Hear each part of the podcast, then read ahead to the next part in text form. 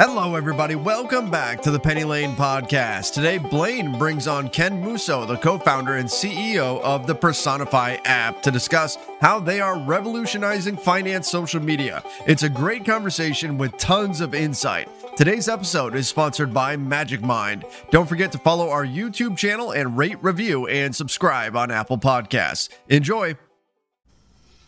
Hello, Ken. Welcome to the Penny Lane podcast. How are you? I'm great. And yourself? Doing well, doing well. I'm so glad we could get this scheduled. Yes, we're uh, long overdue for this, and uh, happy to be here. Absolutely. So you and I have had se- many, several to many conversations before, so we do know each other a little bit. Yeah. But I don't know that much about your background. Do you mind giving me just the Cliff's notes? Yeah, yeah, uh, certainly. So I've uh, spent my whole career within the financial services industry. So about 12 to 13 years total. Um, I spent about five years in wealth management, and uh, I've always been passionate around finances.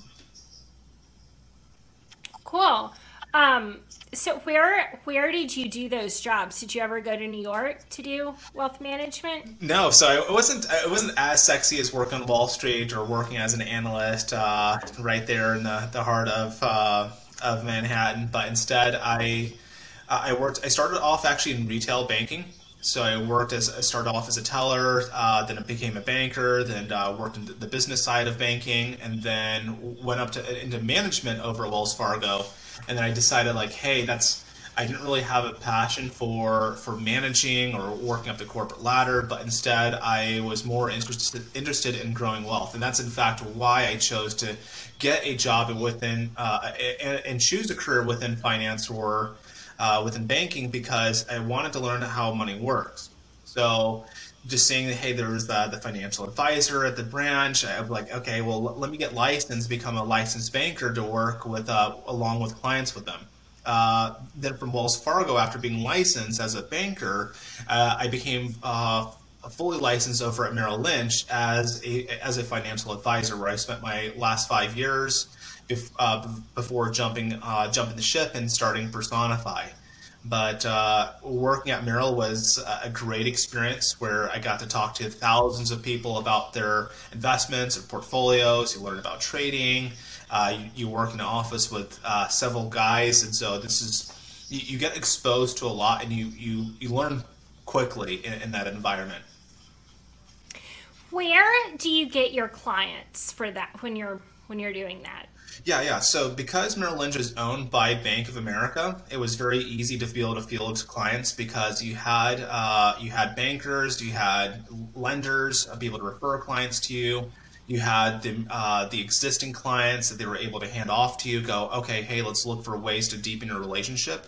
And if, in fact, that's actually where we had most of our success. Instead of going out, say, for example, like Edward Jones, for example, where you're knocking on doors and uh, pounding the pavement to find people or going to uh, communities or golfing for clients. Instead, what we did was we, we talked to clients with, say, just fifty or $100,000 and said, hey, based upon your, your current financial situation, it's like there's probably a good chance there's an old 401k out there or another uh, another larger account. And that's that's where we try to, instead of going for cold clients, we just try to win our existing clients additional their uh, more of their business with with us.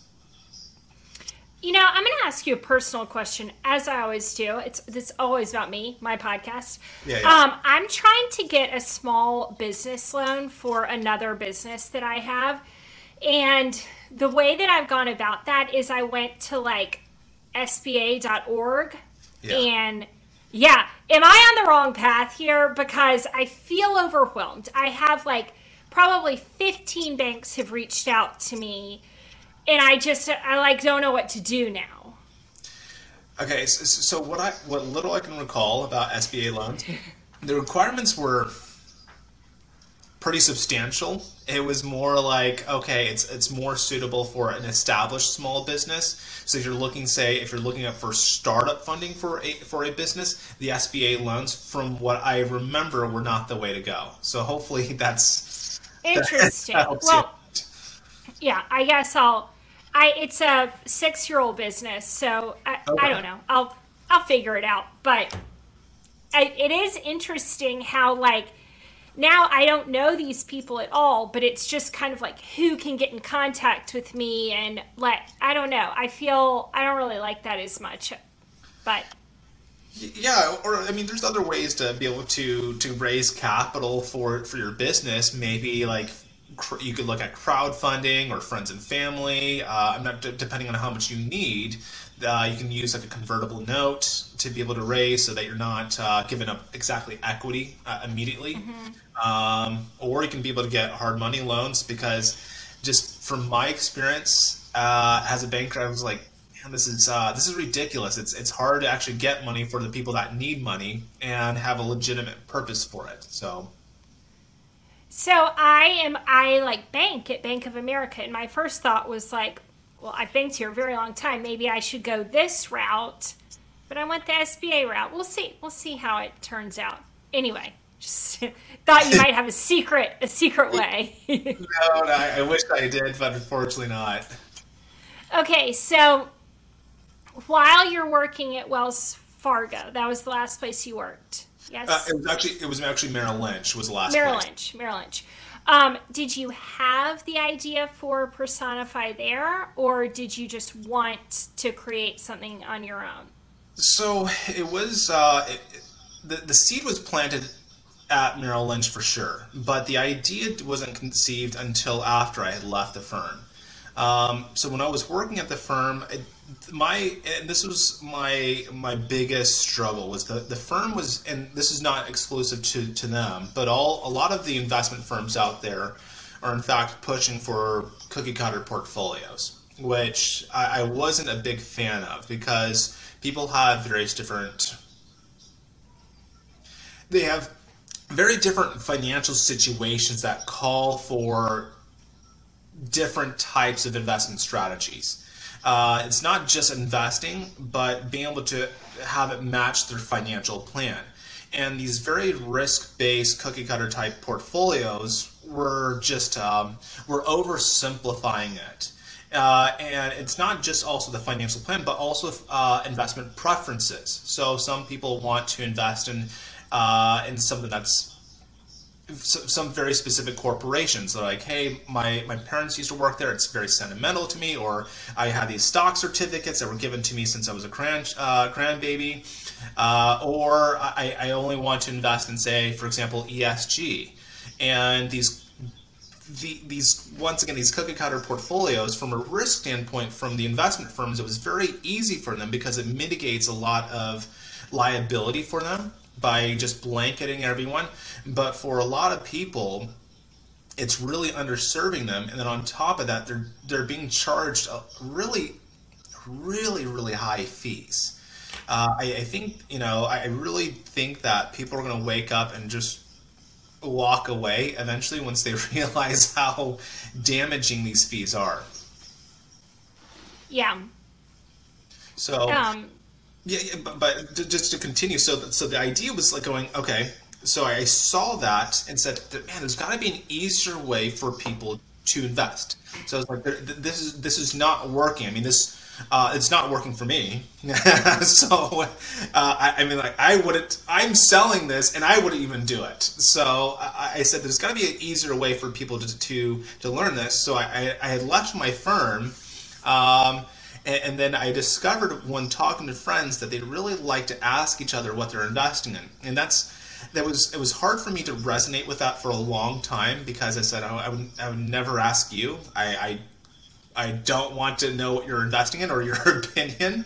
It's yeah. not that uh, because I do this professionally. I, I, do this for for a living, and I know how to draw my own conclusions and, and invest on uh, and research on my own. So after hearing that from several of my different friends, I said, "Well, let's maybe let's test this idea out. Um, I, I, want to be able to help people, but let's figure if there's a, a business behind this." So I started posting trades on social media, and immediately dozens of friends started messaging me. I mean, friends were driving to my house because before I, I didn't I didn't really advertise that I worked in the industry. Uh, if you work in the industry, Um, you, you, you can't because there's a lot of regulations and your investment firms are pretty uh, pretty tight. For example, some firms don't even allow you to even be on social media. Period. So so after having a lot of friends take interest, go okay, Ken, Ken knows what he's doing. I mean, they're driving to my house, they're calling me up. I, I created a Facebook group and said, okay, well, let's see how far we can take this. And by that point, the pandemic had hit, so uh, it's uh, there's a, a, massive amount of interest and demand for this type of content. So I was able to take uh, just a handful of people in a small Facebook group to about thirty thousand people within a year. And uh, and were you mostly just posting your trades, or what were you? What was your main content? Yeah, so I was posting trades. Uh, it was a lot of times I was answering a lot of people's questions about what they thought about the market or a very specific investment. I was doing what we call like live at fives, where I was in the evenings. I was going on Facebook Live and just talking to them about uh, a recap about the market or what I'm seeing as far as in the macros. Uh, and then it got to the point, even when we were about like 5,000 people, where it just got too overwhelming for me uh, there was just so many questions I was fielding that I said, okay, I, I can't. There's no way for me to keep up with this. So what I'm going to do is, you can subscribe to uh, to, to my newsletter. Therefore, instead of asking me or me answering your questions, you can get my thoughts all into one easy newsletter that went out once or twice a week and then I was sending out trade, trade alerts via text uh, via text message. So I Did a, people have to pay you to be in your Facebook group? No, so we actually kept it free. It's still free uh, to this day. And then, but people, if they wanted to get my investment analysis about what I'm doing with my trades, how I'm viewing the market, and how I'm reacting to the various different market environments as it's constantly evolving, they can subscribe to that content and we, at first we charged five ninety nine, and then we saw that there was like, hey, there's a lot of massive demand for it, so let's increase it to ten dollars. And then we we eventually, uh, or I eventually increased it to about sixteen dollars per month. Cool.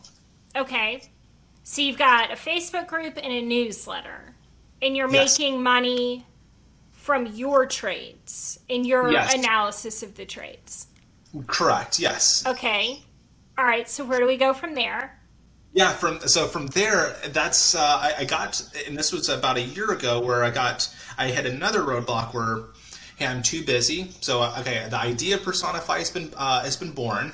I, have left my firm; it's born. Okay, it's fully developed. We got a plan. We're putting it forth, and then I came to a point where hey, writing and researching and doing the trade alerts on my own was too difficult. So what I then started doing was recruiting people within my uh, within my network and from our, own Facebook group to start doing the same thing that I was doing and replicating it as we were developing and building out the application, which is now Personify. So initially, I started with about 10 people, and then we've recruited, uh, then we've grown it to 15, and then we've grown it to about 30 people as of today. And now, instead of going through the Facebook group and through email and, and text alerts, it's actually all built onto the application where you get the, the full experience of hey i got a community and then if i want to subscribe to other people's content i can subscribe to it where i can read what are they doing with their portfolio i can get their trade alerts and get that portfolio analysis put into practice. Interesting. So what level trader is this best for so for, for me, I was I like to say I, am kind of well rounded. Uh, that's kind of what I had to be as a financial advisor. You just can't go, hey, well, I only specialize in this uh, situation. So, but we're seeing various different traders from doing options to penny stocks to, uh, to, to crypto and NFTs. So we try to have a wide range of content and creators as we, we bring them onto the platform. So I think that there's, but I do see that there is a high interest in both long-term stocks, and then for anything short-term, a lot of people like to defer to uh, to options to get something yeah. uh, quick and easy. Yeah. So, um, how do you screen the other creators? So our initial screening process was looking to see can one can they create content. So that was the main thing was it's not just about are they knowledgeable, but can they have the ability of writing out an investment analysis. So that was one thing we screened for. And then this, uh, the second thing that we screened for was the actual knowledge. So we didn't want someone that had, say, just a few weeks or a few months underneath their belt, but at least, I mean, we kept the requirement relatively low, at least a year underneath their belt and just saying, okay, can they form at least a rationale? Because I, I, don't want to determine what that rationale should be or what a rational investment analysis should look like, even though I do have my opinions of what's quality and what's not. But we want to allow the free market so to kind of determine that. And so when we looked at it, can they write an investment analysis, uh, analysis out? And then two, can they develop a sound uh, rationale behind that? Whether it's just going, hey, a gut feeling, and you can make a strong argument for that. I, I, at least for me, I'm okay with that, uh, even though I'm not going to go off of your, your, gut feeling. Right, right, I, kind of so something uh, based upon that. But that was kind of the main thing. The main two things we looked for was can they write? I guess the, the ability to write and then formulate formulate an argument. Okay, so you don't have to have like you don't have to submit your trades or anything, right? What, do you mean? Uh, yeah, so they so for uh, I guess if you're saying applying, they initially didn't have to submit their their trades to us to for us to be able to backlog and see what was their performance. Um, and I and I think that would be an unfair. Um, I, I guess, uh, an unfair way of looking at uh, at people. For example, you, you take some of the best hedge fund managers out there, and some of them have a losing streak that's beyond belief because it's really just one big hit. Now, I'm not looking for someone to come onto our application, produce a grand slam, but it, it's once again, it's looking can they can they write and create, and then two, can they make an argument? Uh, whether how good that argument is, uh, hopefully it's uh, a sound one, but can they make an argument? That's that's really the two things we're looking for. Uh, plus, plus, I guess you can say just the, the minimum of like, hey, at least they had some decent amount of time in the market, and but we, we always got a sense of that by reading the investment analysis. Interesting. Okay, so if where so how many people are in the community now? So we still have our Facebook group. It's still about a thirty thousand. We have Personify, which is over six thousand people on the application. It's uh, they're both fairly active uh, with a lot of content and a lot of people sharing, and we're still we're and we're still growing to this day.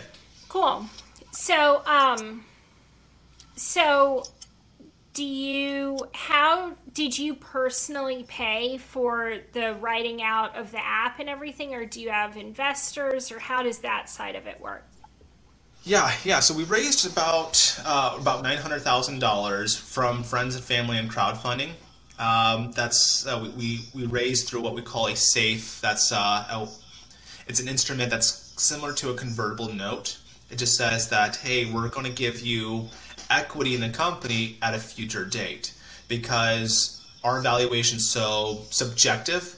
Let's save that argument and look at other milestones of other companies within our vertical and at our stage that, uh, based upon our current traction, that we know that we can achieve, and therefore at that point or at a future date, we'll give you X amount of equity therefore we're not over diluting and then you're not uh, we're not having to waste our time on this argument. It's mainly just we want to sell you on the vision of both uh, both our mission and on the team and let's just kind of shake hands and move forward. Cool.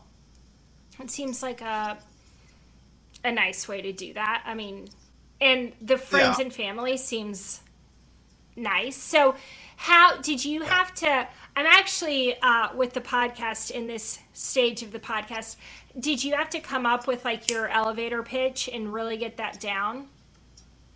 Yes, you, definitely have to get, and you're always developing your elevator pitch. Even to this day, I'm still practicing and changing because you, you start to learn new things about your own project. Uh, for example, we just, uh, I don't want to share exactly what it is because it's kind of like our secret sauce. Uh, but we just, we noticed that one of the features on our application uh, has been has been used, and we had we didn't even advertise this uh, this feature, but a lot of users have been using it. So so we'll start initially about like three users discovered that we had this feature, and then it grew to 10 and then it's grown to about 15 now it's about 30 and they've been using this very one specific feature where now it's in, in the thousands the, the, the, growth on it has been a thousand percent month over uh, over month uh, as far as usage so right now we're like okay well now it's kind of changing our story because we didn't think that was going to be a thing uh, but yes your elevator pitch has to be sharp you have to be able to explain what you do within a sentence or two uh, to max. Uh, and people need to understand what precisely you do and exactly everything that you don't do within those one to two sentences. Interesting. Did you have like how how long did it take you to raise the money? So so that 800 uh, or it's, it was about 900k. So that took us about a year. We raised that last year. It's been about a year uh, since we we last raised, and in fact, we're actually getting to, ready to raise again. so, uh, in fact, we're, we're making the announcement today. Ooh. So, yeah, yeah. So, uh, ironic on the timing. And we're going back to our, our, our past investors, like, hey, we'd like to raise again. Uh, this time, we're gonna we're only looking to raise. We're gonna be raising less, uh, mainly because we want to hit a few uh, few few milestones and not overly uh, overly dilute ourselves and hopefully we can reach what we call our Series A uh, by that point. So, how did you learn how to like create the company, or how much of your investment background led you to figure out how to how to sort of switch into this side? It not not as much as I, I had hoped. Um, I mean, I understood a little bit about co- corporate governance that, that, there's a board there's shareholders there's various different share classes there's voting rights uh, there and there's different clauses when it comes to dilution so at least i at least had that of a background um, having worked with some what we call accredited investors those are typically people that like to invest in uh, of your traditional stocks and bonds in the in the public markets, but they like to seek alternative type of investments, whether it's real estate, small businesses, or in this case, uh, venture uh, startups. So I, ha- I at least had a somewhat of a background, but I never had really applied it. It was just mainly, hey, I got books, I had a designation around it, but never really had too much uh, of an opportunity to put it into practice. Uh, but a lot of it has been through, I've been learning from advisors, YouTube. There you go. there it is. yeah, a lot off of YouTube. It's uh, education is uh, is out there. A lot of information's out there for free, so you got to grab onto it and then. But uh, bring on advisors that know what they're doing, because you do. Even though YouTube does cover a bulk, a, a lot of it, there are scenarios which every I guess every startup founder will run into where you won't find it on YouTube. It has to be like I need to call an attorney or I, am going to need someone that knows how to navigate this uh, this situation. I have one of my very very good friends. I think I mention her all the time. She has built a company from scratch and like her goal is to go on Shark Tank and be able to get a shark and you know the whole thing. Um, yeah. But and she's doing amazingly well. But she has a board of advisors that. Are like experts in all of their field who she really leans on when she's like continuing to scale the business, which I just think is like as someone who is like I own two businesses and I work, like that would be so nice if it wasn't just me. Because if I don't know the answer, I'm like asking a friend or you know just figuring it out as i go and how much easier you could climb the ladder if you had if you had that oh i'm so excited to tell you something you know how i've been posting my p&l's on twitter and they've been getting so much better yes Okay, so I've been using this new product called Magic Mind. And, you know, we're really into like biohacking and making our brains better. And it's full of nootropics and it is phenomenal. I used to take a ton of Adderall, and then, as you know, I had to stop because I had the heart condition. And this is so much better than Adderall. It is like I'm so calm, I'm so focused, I'm so efficient. I have been doing things that I've been putting off for years just because they're like on my list and I'm just doing them. You know, I'm not like that. I'm a creative. so this is the magic sauce, huh? Yeah, you just take this bottle in the morning. It says it's best to try it for three days.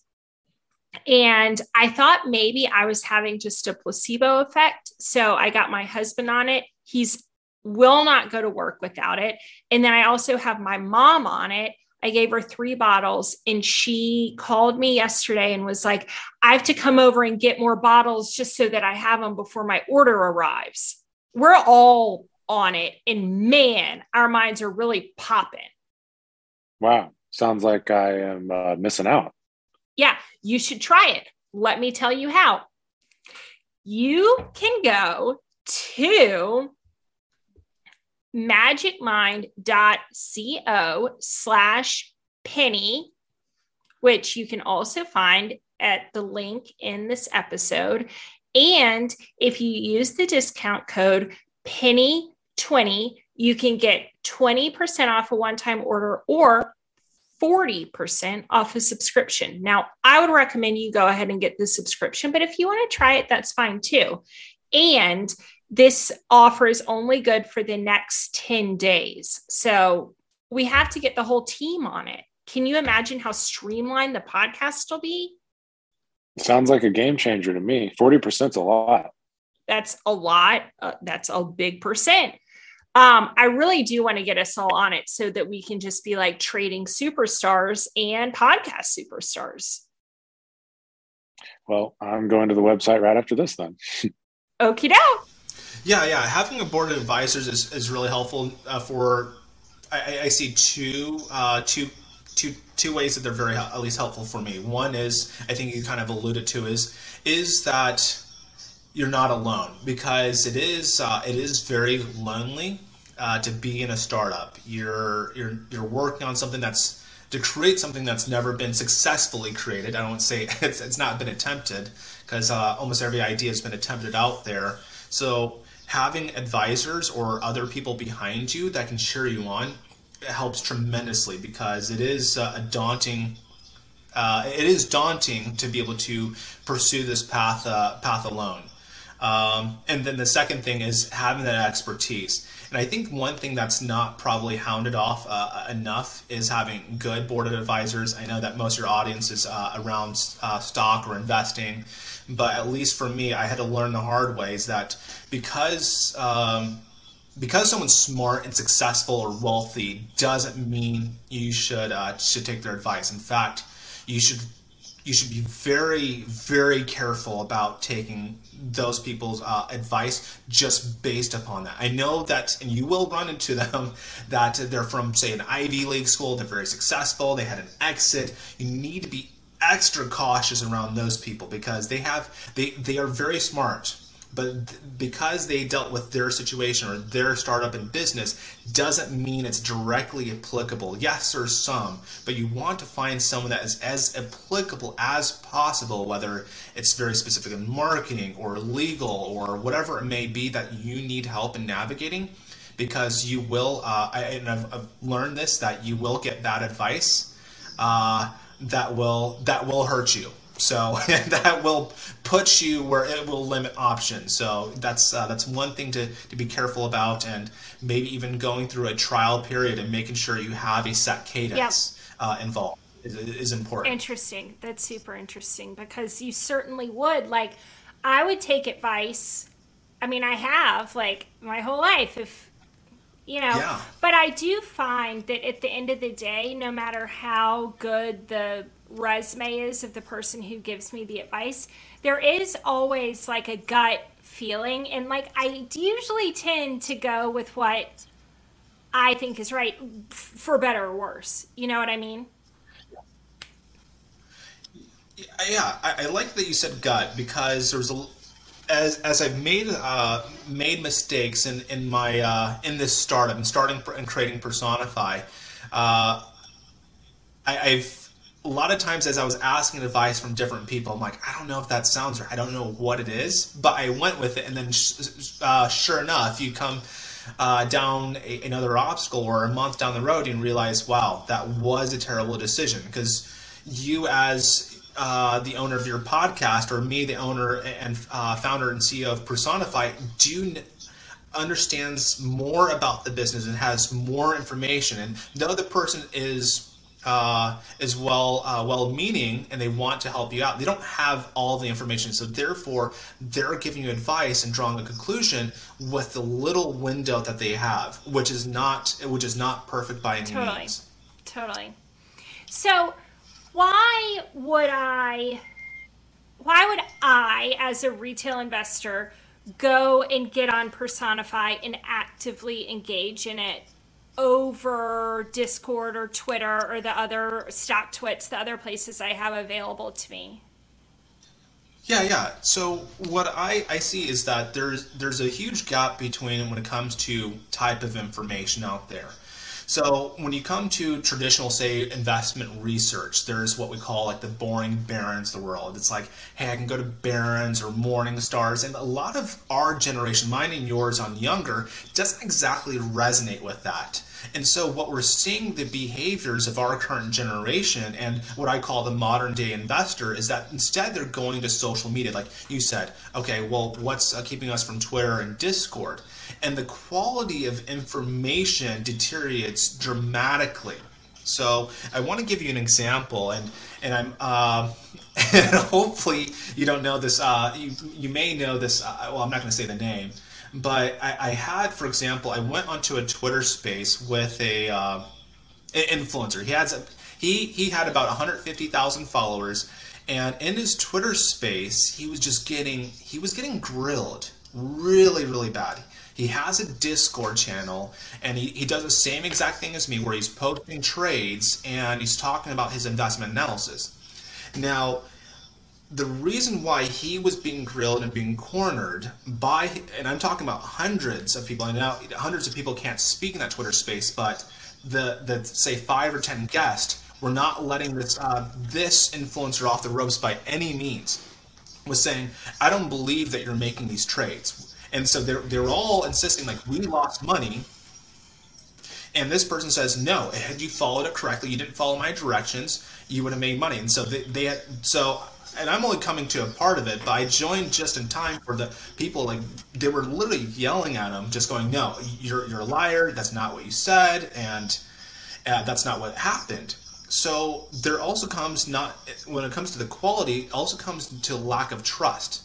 Uh, I think our generation is very trusting that we take people at their word and go, okay, they're, yes, they're doing it, until when it comes to losing our wallets. And I think a lot of us have, have been there where you've trusted someone, you, you follow them and or took their advice on, on a specific trade, and you're like, man, did they really do it or do they really know what they're talking?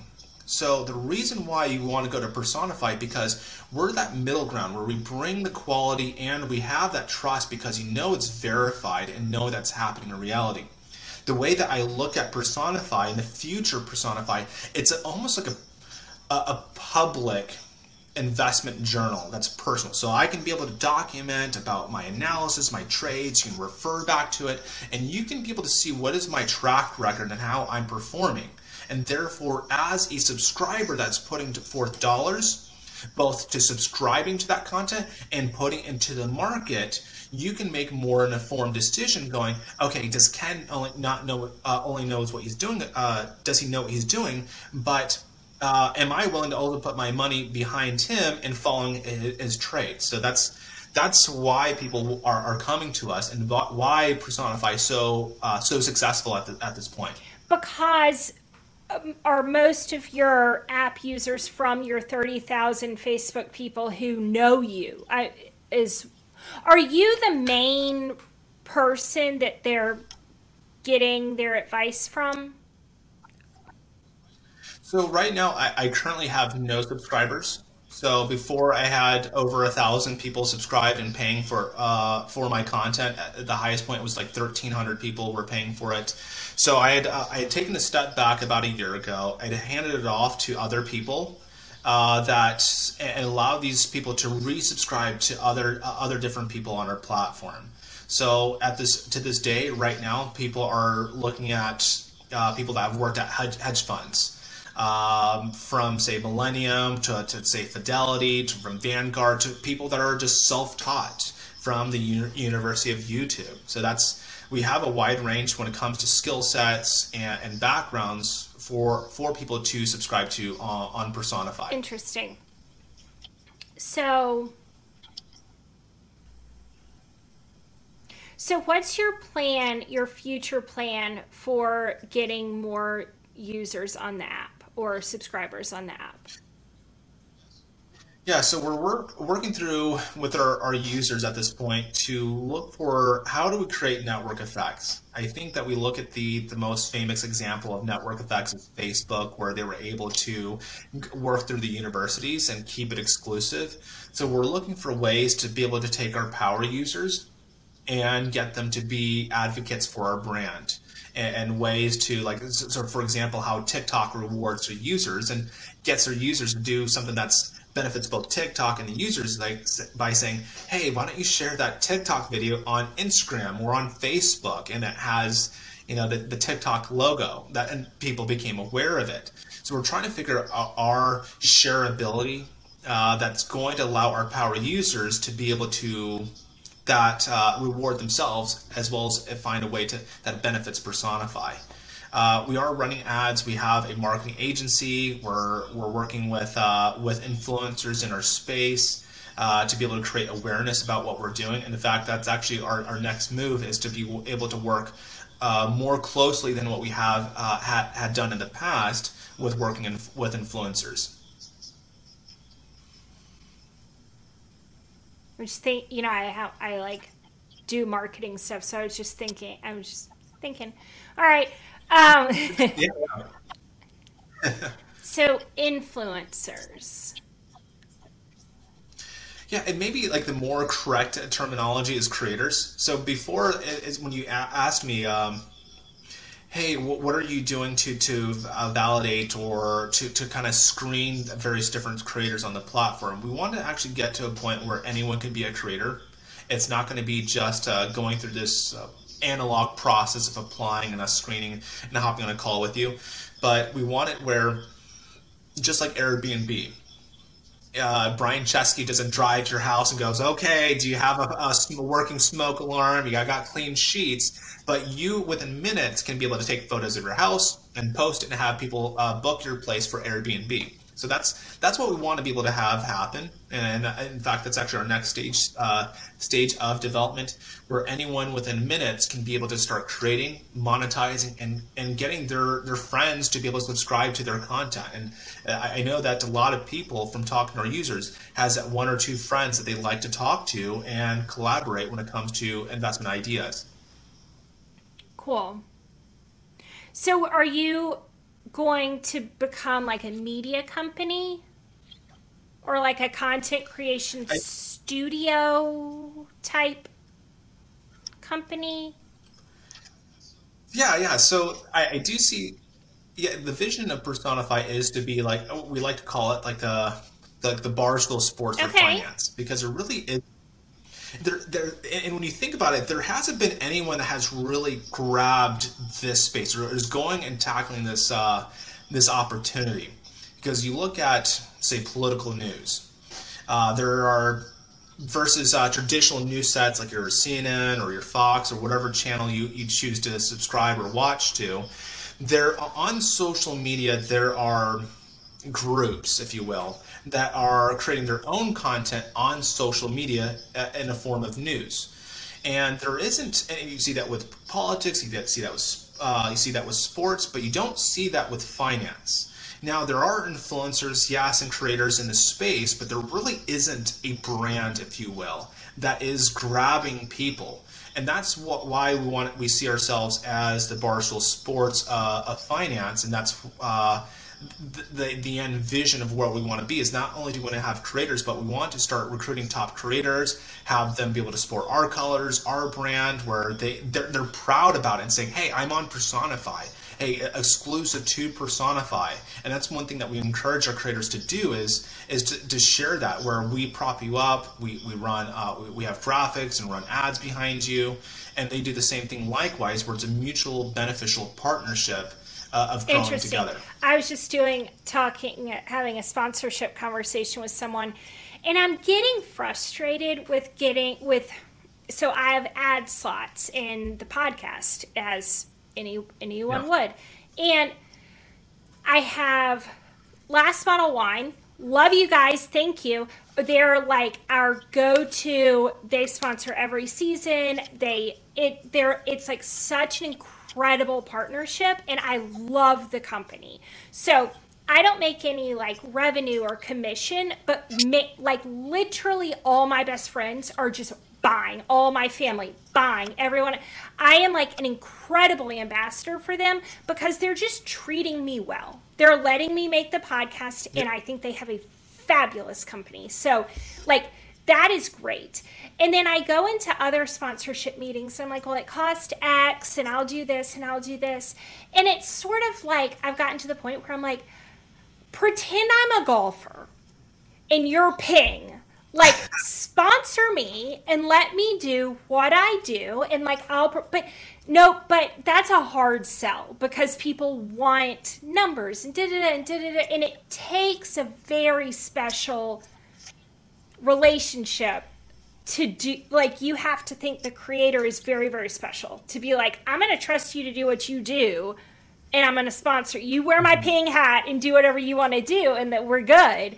And i think that that is that's very hard especially in the podcast world. I mean i do create a lot of content with instagram twitter podcast all of that but like it's so incredibly saturated right now and i do know that the podcast industry is supposed to like quadruple or something this year i don't know exactly what it is but like it's on wow. fire um yeah yeah but i've st- i've been creating content since i started writing a blog in 2006 and just transitioned it from like the blog to facebook to instagram to twitter to podcast whatever yeah. um but it is there is sort of a need for that kind of relationship, for that kind of like sponsorship relationship versus just a shotgun approach of like, I'm just going to throw $50 this podcast and $50 this podcast and $50 at this podcast, and then sure. you don't get that synergy. Anyway, I'm on a soapbox. It's just my own, as someone who is it, who is on the other side of it Oh, yeah, absolutely. That's uh, that's interesting you said that because I was on, on a call and I actually was doing exactly just what uh, you were saying that you didn't like because I was like, our number says this, our acquisition means this, so uh, we need to get this down. Right. So that means so. Oh man, that's uh, I feel horrible now. but it's uh, that would be nice to have a good relationship, and I think that that's good that develops that uh, over time and I think that's what's going to happen with uh, with some of the creators that we're partnering up with. Uh, that as we start to uh, to deepen those relationships, uh, that will be that their audience becomes more accustomed to us. Therefore, they convert. So th- this company that's using you, that you have a great relationship, they know the conversion is going to be there. They know that you're going to do a fantastic job. So, uh, but for I, I, but I do understand totally. from the business side, it's like, hey, you got to you, you got to have the numbers totally, line up. totally, and it's um, it's so interesting that kind of like, especially as a creator, I'm not I'm not a super numbers person. Here, I'm going to trade the stocks. I don't really understand math, whatever. Um, but yeah, yeah. I do. There is a missing kind of piece there. I feel like, and it's But what's what's cool, what I what I like that you just said earlier was about how, uh, and I'm curious to see this, and I don't, uh, I, I, totally believe the numbers that you said that it's going to quadruple the next uh, few years, and so maybe the listeners are like, oh, I'm going to jump on my podcast, which I do agree, it's also oversaturated, but the numbers are showing a massive, massive exodus from traditional mm-hmm. news. I was actually, I, I was stunned to see that it's not just even younger uh, younger adults, but it's also I mean it's even the boomers that are also leaving uh, their their uh, their uh, favorite newspaper or magazine that they were subscribing to in their their cable news. Instead, it's like we find a lot, and it's not just trust.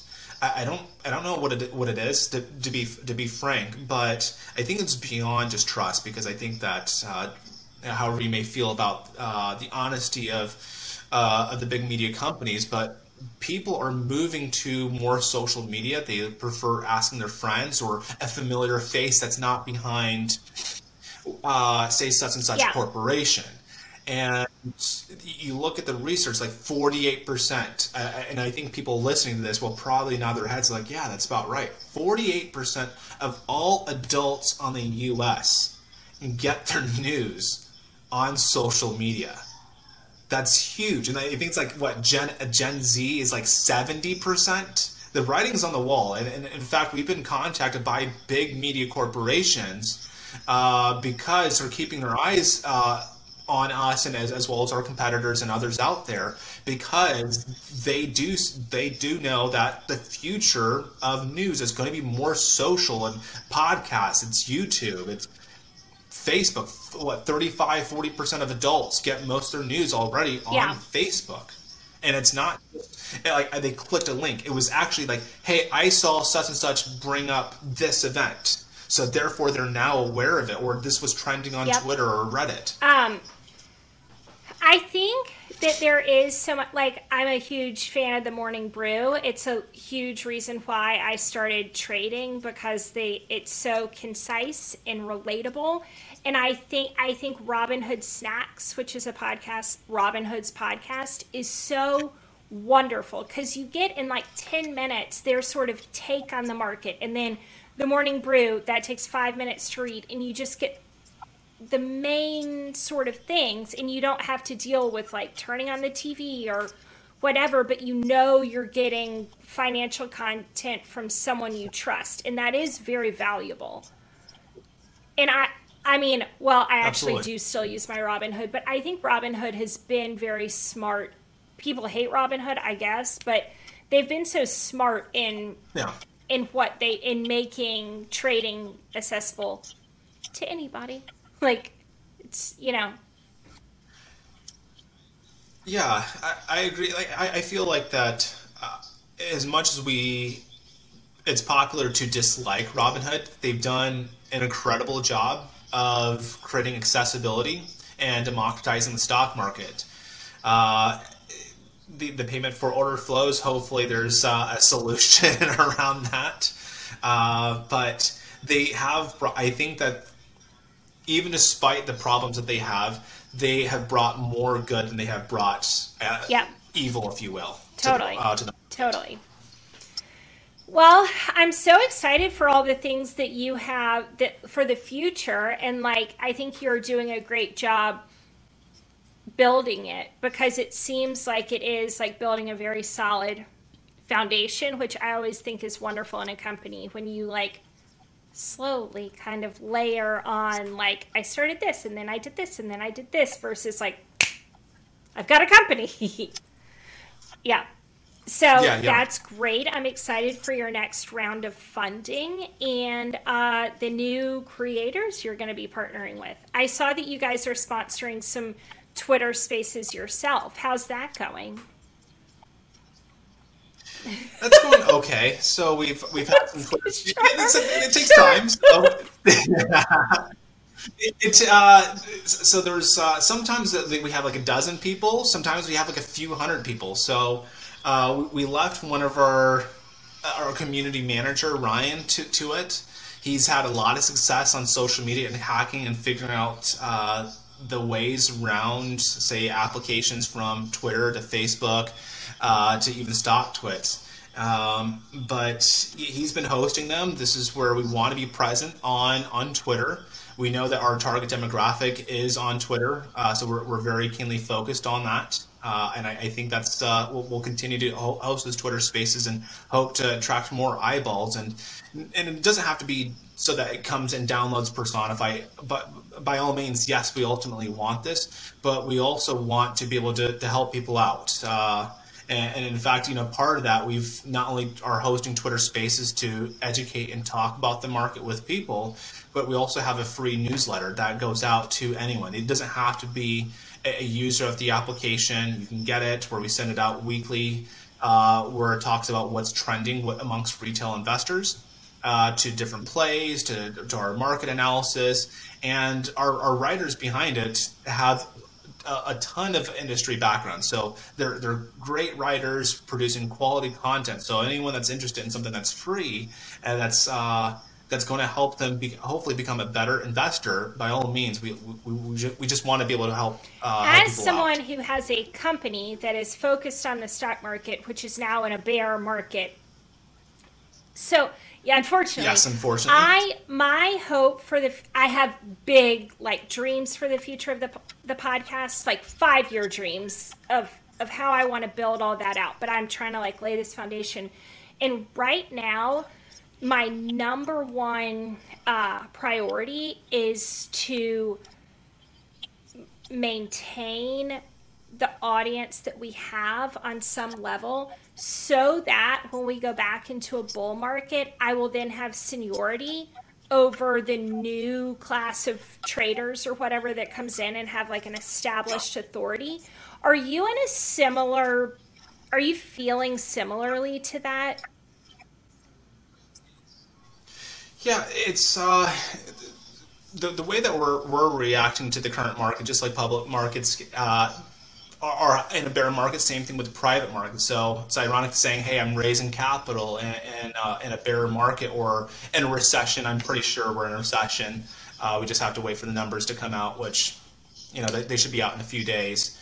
But we're we're kind of I won't say we're we're in a holding pattern, but we're mm-hmm. focusing on the necessities and we know that it's going to return to a bull market, so we want to be able to be an established player and have being a staple name out there for people to turn to. So we're still looking to grow, uh, but uh, we we do understand that growth is going to be difficult in, in this uh, in this current climate. But we are very optimistic because we are finding out that there are people that uh, our target demographic, I'll, I'll, even maybe even add, is a little bit more resilient than we had anticipated. Yes. So. Yes, I'm. So we're in a bear market. It is July, so you know historically people are not trading nearly as much as they are in the fall. You know, traders are on vacation or whatever, yeah. and we are still we are maintaining. We're no longer in a growth pattern on the podcast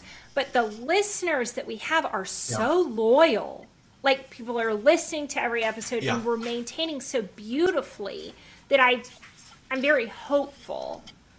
And there's two ways to look at it, right? You could look at it as like, oh, the market's bad, nobody cares about trading, everyone lost their money, or like whatever. You could be very low as me, but I'm like, hey, like I think we really have something here if we haven't lost all our listeners despite all of these things.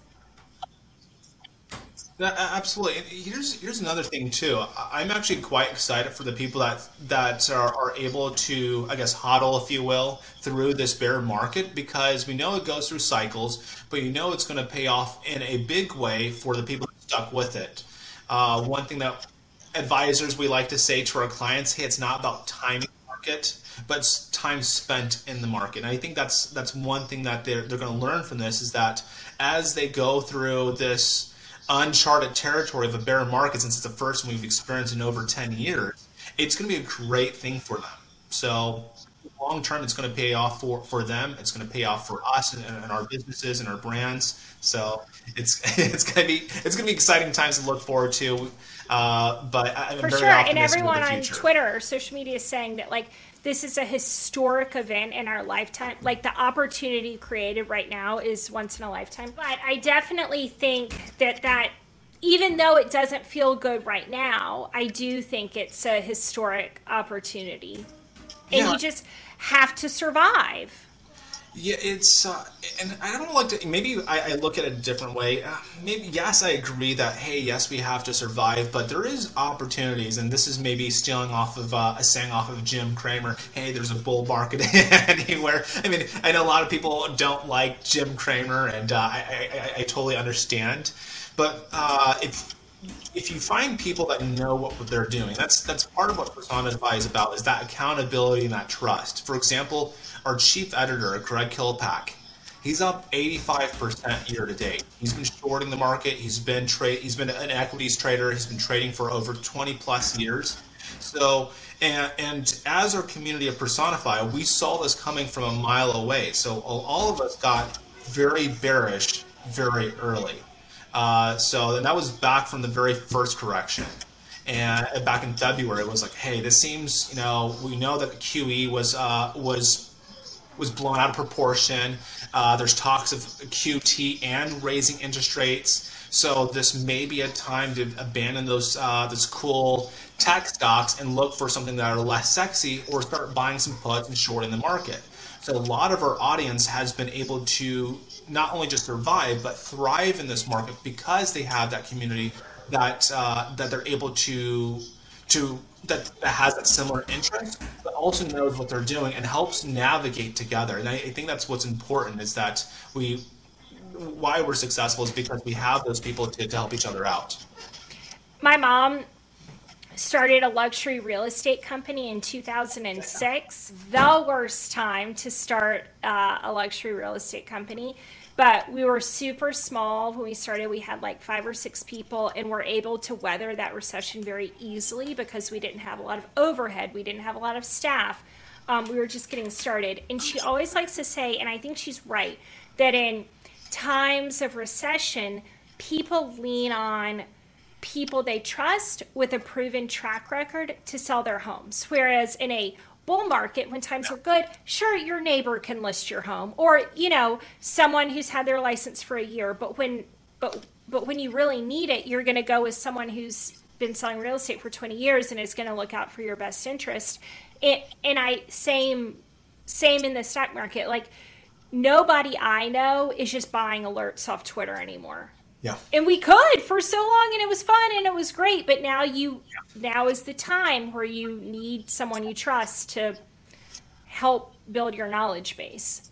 Yeah, absolutely, absolutely. So that's that's uh, definitely agree that you want to have that that experience. For sure. Well, in that way, this could just be like the best possible thing for you and me both. I mean, starting starting any kind of stock or a, a young stock business right now, it could just it truly be the opportunity of a lifetime, which is what I'm betting on. yeah, and it, this maybe this seems a little weird. I didn't do this uh, for for money. At least when I when I think about the firm and where I left, I left a very comfortable salary. Uh, for a lot of people that don't know, I, don't. Even, I didn't even graduate with my degree. I dropped out uh, due to the financial crisis of 08. So uh, it was it was tar- uh, it was tough. Uh, there was no jobs. I was trying to go to school part time, and eventually uh, I decided like, hey, this, I don't think this is for me. It's school's just too expensive, so I dropped out. Luckily, it did pay off for me. It was a, a gamble, if you will. I, I think it was probably one of the smartest financial decisions I made. And but I got into this, even though we, we deal with money. I, I, I didn't go into this for money. If I, if I wanted money, I could stayed at my firm and and made the, the, the great salary I was making being paid. But instead, I, I did it because I was passionate about it, and I see that with you and your podcast. So the people, the the true believers, if you will, are going to stick around and they're going to weather this because it's not about the finances. It's not, we don't do this for the money. We do it for the love of the sport, if you will. Totally. Totally. I mean, this podcast has not made me a cent, but like, but it has paid off in so many incredible ways in knowledge and connections, in community and friendship. Like, it's one of the very, very best things I've ever done. It's not, it's not for money. oh, for sure. I, yeah. I believe. Yes. so I get, I feel you. but it is nice. Like I have been um, really on a track of it just not costing me money. And I, that's a real thing. You know, there's equipment, there's time, there's production. And so it is it's about money in the sense that yeah, I don't want it to cost me money too. Um, but that's been as an artist and a creator, it has been hard for me to put it put a business plan in place of like how do I grow this so that it's not a weight on me. Yes. But, you know, I'm learning. Oh, for sure, for sure. For sure. Well, I'm thank you so much for your time. I've thoroughly enjoyed myself. I can't wait. I know you'll keep me in the loop of everything you guys have going on, and I'm happy to share it with all all the listeners. And I think it's just wonderful and I so so respect anybody who um, invests in themselves and takes a chance. I think it is just it's just my favorite trait. I love a chance taker. I love someone who has a dream that they want to build. So, yeah, yeah, thank you. Congratulations. yeah, thank you. I, I greatly appreciate it, and likewise to you. It's and to me, maybe uh, just as a closing, just closing thought and idea, at least what makes me excited and passionate about it is that I always one thing I recognize is that uh, ownership is the key to, to wealth. So you owning your own podcast, me owning my own startup or business, people owning individual stocks, and that's that's uh, that is my core belief and what uh, what gets me up in the morning. So anyone that's listening can that can benefit from that. Uh, maybe there's one takeaway: own something, own something that's going to appreciate and grow that you, you love and and help uh, help nurture. Totally, totally, totally. Being even as a trader, like people trade to be their own boss and to get back time with their loved ones and to take back control of their lives. Like that is a that's a fundamental human desire is yes to be in control of one's own finances and what they what how you spend your time. Yes, I think we keep on saying like it's around finance. I, I don't, at least because uh, I I do believe that I kind of like where I say it's just it's more about the time so even though I spend a, a t- and I'm sure you do spend like 18 hour days on your podcast, or and I, I know that I do the same thing, where it's even sometimes 24 hours in a day working on Personify. But it's it's mainly just the freedom. I think it's more the the, the freedom of being your own boss. That's uh, that's more rewarding than the finances itself. Totally, and I certainly work harder for myself than I. You know, like I'm a no one else is building my dream. So, yeah. like, you know, no one's going to work harder than me on this. Agree. Cool. Good stuff. So, thank you once again for having me here. And uh, I look forward to our continued conversations. Totally. Me too. Thank you. By accessing this podcast, you acknowledge that the Penny Lane podcast makes no warranty, guarantee, or representation as to the accuracy or sufficiency of the information featured in this podcast. The information, opinions, and recommendations presented in this podcast are for general information only, and any reliance on the information provided in this podcast is done at your own risk. This podcast should not be considered professional or financial advice. Unless specifically stated otherwise, the Penny Lane podcast does not endorse, approve, recommend, or certify any information, product, process, service, or organization presented or mentioned in this podcast, and information from this podcast should not be referenced in any way to imply such approval or endorsement. The third party materials or content of any third party site referenced in this podcast do not necessarily reflect the opinions, standards, or policies of the Penny Lane podcast. The Penny Lane podcast assumes no responsibility or liability for the accuracy or completeness of the content contained in third party materials or on third party sites referenced in this podcast or the compliance with applicable laws of such materials and or links referenced herein.